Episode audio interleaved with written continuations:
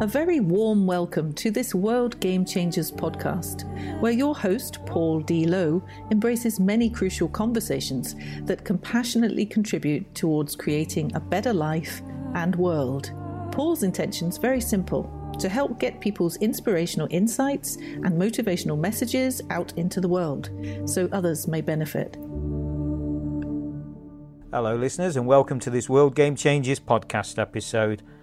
I've got a returning guest today, Leah Morgan, and you may re- recall in the previous episode, Leah and I spoke around something, uh, I'm going to use this term loosely, wealth-related.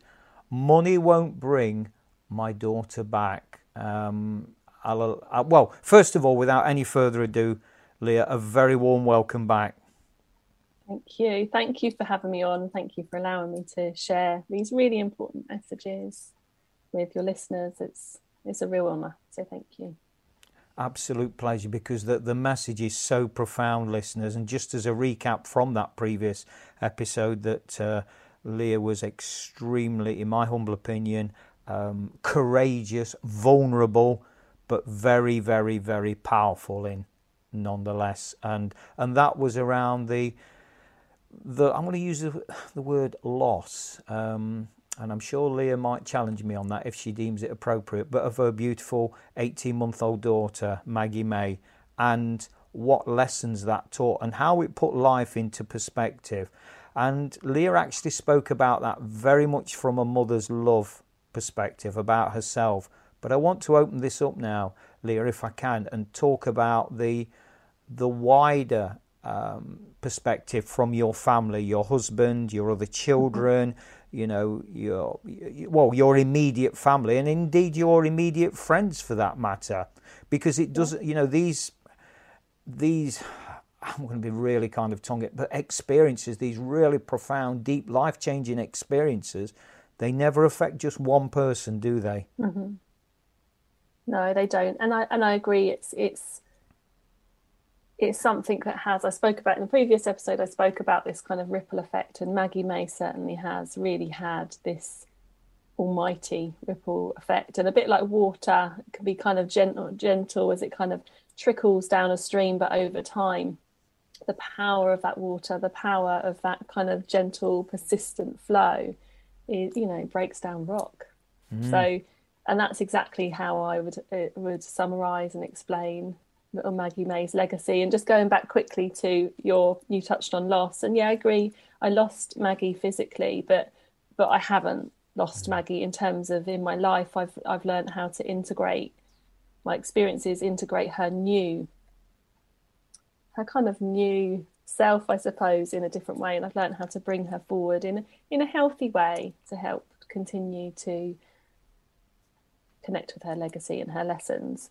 But yeah, so in, in terms of the impact this has had on myself and my family, so if we kind of think about, first of all, my immediate family, so our little nuclear family, so it's my husband, my eldest child, who's now actually at university, he's twenty-one, and he was fourteen when he first became a big brother.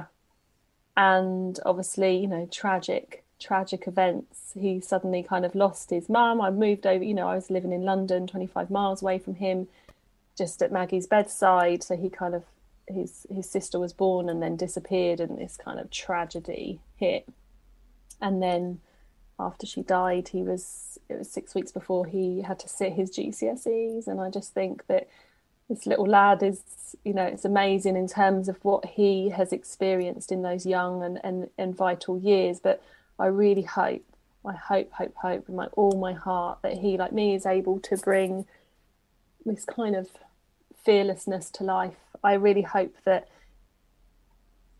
little Maggie has has put him on a life's course that is not going to be all about money. It's not going to be all about how much can I accrue and things, like how much can I bring in.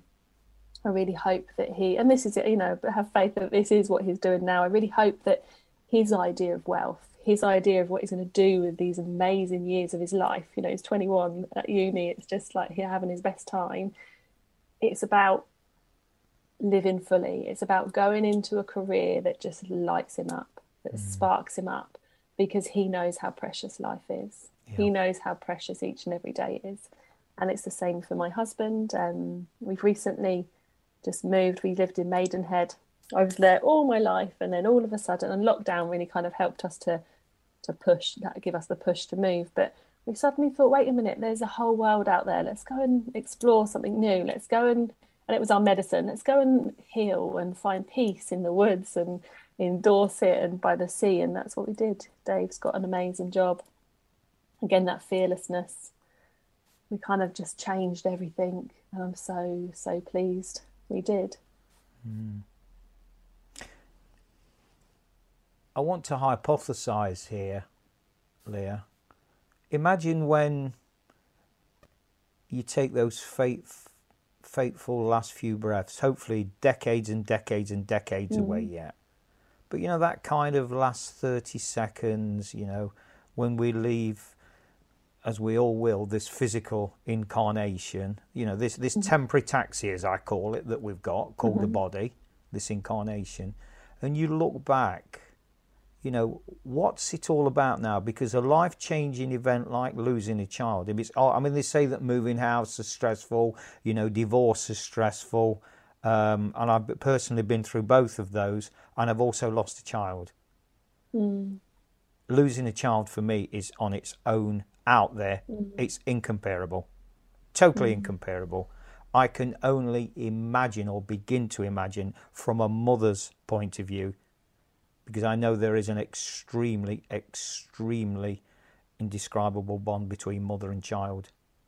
Mm. And I, I don't mean that disrespectfully to, you know, to, to guys, to fathers, and one myself.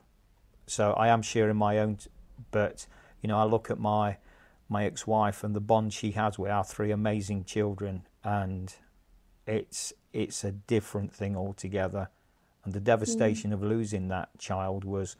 was beyond immense for me, but it was nothing compared to what it was for, you know, for my ex-wife, the mother. Does that kind of make sense, Leah?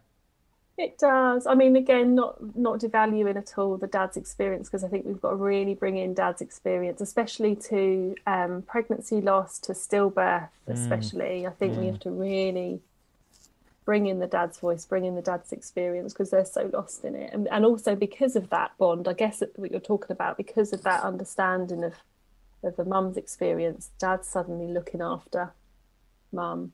And I think actually that it kind of brings me on a bit to what I wanted to talk about in terms of these kind of roles we find ourselves in. So, you know, a bit like the dad's experience after child loss, um, and it, being a parent after such a tragedy. So I was, so Mason, as I say, was sixteen, just about to sit his G C S Es when when Maggie died. And I was also, you know, I had nineteen weeks left until of my pregnancy until my third daughter, India May, was born. So I was heavily pregnant at the time, um, and I've since gone on to have another child, little Fox. He's now nearly two. But it's this role of kind of being a a carer for these people mm. on top of managing your own horror, like my own grief, like, you know, the world, the bottom had fallen out of my world. But I guess what is really, what I'd like to kind of really share here is, is the impact it had on my relationships with my children, my relationships with friends, with the people, you know, like, like you've probably experienced yourself, like these tragic circumstances really bring out the, the truth in your relationships. There are people that fall away, and it's nothing to do, you know, it's not a bad thing. It's just, you know, this is what it is. There are people that fall away because maybe they can't manage, they can't hold space for this this tragedy themselves. They've got enough going on, or maybe they don't know what to do, or just maybe, you know, whatever. But there are people that really step forward in life and are there for you. And I'd say again that that is the wealth. That is where our energy should be spent, in these relationships and these interactions where those people would live or die for you. You know, you, they, they would be there. They've got your back. They Those yeah. people that would be there on your darkest day are the people, the relationships you need to really prioritise your time in, and not be distracted by the shinier things, or re- even, you know, pe- you know, relationships at work, or your boss, or, you know, how you perform for these people. I think we need to really be aware that our relationships, our energy should be conserved for those relationships that that really matter in life. And like you said, going back to your deathbed, you know, thinking about deathbed, what relationships would we really, really be thinking about and be grateful for at that point? Mm. And they're the, pe- they're the people to really invest your time in and not to get distracted by, because unfortunately life steals our time from those people, mm. the people that we we love the most, our work. Yeah, society kind of pulls us away from them. So, and I also wanted to talk about the kind of understand just briefly, like how those experiences shape the way we show up in our relationships. Again, you know, Maggie has taught me the meaning of life, the meaning of loving fully. And now when I'm, because we all have our kind of supportive role in relationships, don't we? It's a give and take. We are supported and we're also supporters in that relationship. And I think when I think of myself as a supporter on the sidelines for my husband, for my three three living children, it's there with my role, I feel, is to remind them of the meaning of life, remind them of what's important, remind them of what's not important when they're kind of feeling bogged down, or, you know, the older ones, and then the little ones, really helping them to see the joy and connect with the joy in life, what really matters. So they grow up into people that value joy and experience rather than valuing money that's tied up in the, you know, in the bank account, or, you know, it's important, but it's not life changing. Mm. I don't think. I think there's a, there's a definition of, um, I think this, this this speaks to the word uh, prosperity as well. Mm-hmm. Um, and mm-hmm. this this whole alignment, and yet again, I'm generalising, listeners, uh, and I seem to say this every episode about, you know, what I should be doing as a host, so I shouldn't generalise, and I shouldn't use cliches, and I tend to break every rule in the book on every episode. Because, you know, the art of communication is, you know, we use tools that that people will relate to. And so people do understand generalizations. And I think so long as they're respectful, mm-hmm. they're okay. And I think so long as we flag them up as generalizations, yeah. they're okay. Um, but I want to kind of go back, uh, Leah, to that. I'll use the word again. Let's enter that word again. It's another thing apparently we shouldn't do. Keep repeating, keep repeating. Mm, okay, well, I'm going to keep repeating this poignancy of, so let's go back to, you know, you do take those last breaths, hopefully in decades and decades to come in the future sometime. And you look back, what was the legacy? What what what was Leah's life all about? And, and not making the assumption from myself, from my own point of view, that this massive life changing situation with Maggie May was what it was all about. You know, what was what was the, what was Leah's legacy? What will be Leah's legacy?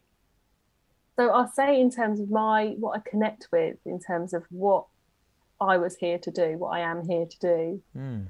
is to experience life, and it's that simple. And I mean that in the sense of life without money, because, you know, this is something humans have created. Life without fear, because again, you know, fear has its t- its um, role in life, but not in the way we've created. And, you know, really connecting with that sense of abundance, and really, you know, I am here, and I've survived. You know, I like every single male and female needed to kind of that, that needed to recreate in order to kind of go down the lineage of the, to get me here where I am now. You know, if we think back to the when we were in the sea. Every single mother and father before me had to live long enough, survive long enough to reproduce, to get me here. It's just phenomenal when we think of that. Mm. And I, like, I'm sitting here on a rock in space, just right enough distance from the sun, just enough water. You know, all of these miraculous yeah. things. Yeah, I'm here to have a physical experience in this miracle that is life. And that physical experience in this body also means experiencing tragedy, experiencing the importance of life, stripping away, like I was saying before, burning away those layers, and really, really experiencing what it is to love, what it is to be loved, what it is to experience joy. And in order to experience joy, we need to experience that joy being taken from us. You know, that this is it, the ebb and the flow, the waves. the up and down, the yin and yang, everything mm-hmm. has its polar opposite, and that yeah. is life. That's my purpose, to experience life fully. Your Dharma. Mm. Mm. To share those messages and help people to connect with their experience as well. Yeah, I think it was Einstein that quoted, only a life lived for others is a life worthwhile, and what you've just said earlier mm. really speaks to that. Thank mm. you so much yet again for the...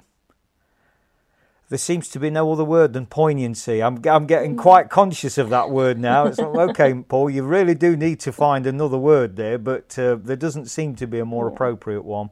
Thank you so much, Leah. Thank you. Thank you to little Maggie May for sharing these lessons with me and allowing them to allowing me to share them with you too. And thanks for having me. I just want to invite you in to close out by uh, sharing your contact details, how people can reach out. Yeah, so again, the best way to keep an eye on what I'm doing for Maggie's charity and also in terms of supporting people through grief is um, my business. And so my social media handles are at Still We Rise Coaching, and my website is w w w dot still we rise coaching dot com. Superb. Thank you. There we have it, listeners, the amazing Leah Morgan. And I'm going to close out now by doing what I always do. And that's by saying, remember, the world's changing. How will you respond? Thanks very much for listening to this World Game Changers podcast episode. Hopefully you found it interesting and helpful. Drop a line to Paul at world game changers dot org with any thoughts or questions you may have, and he'll be more than happy to respond. Remember, the world is changing. How will you respond?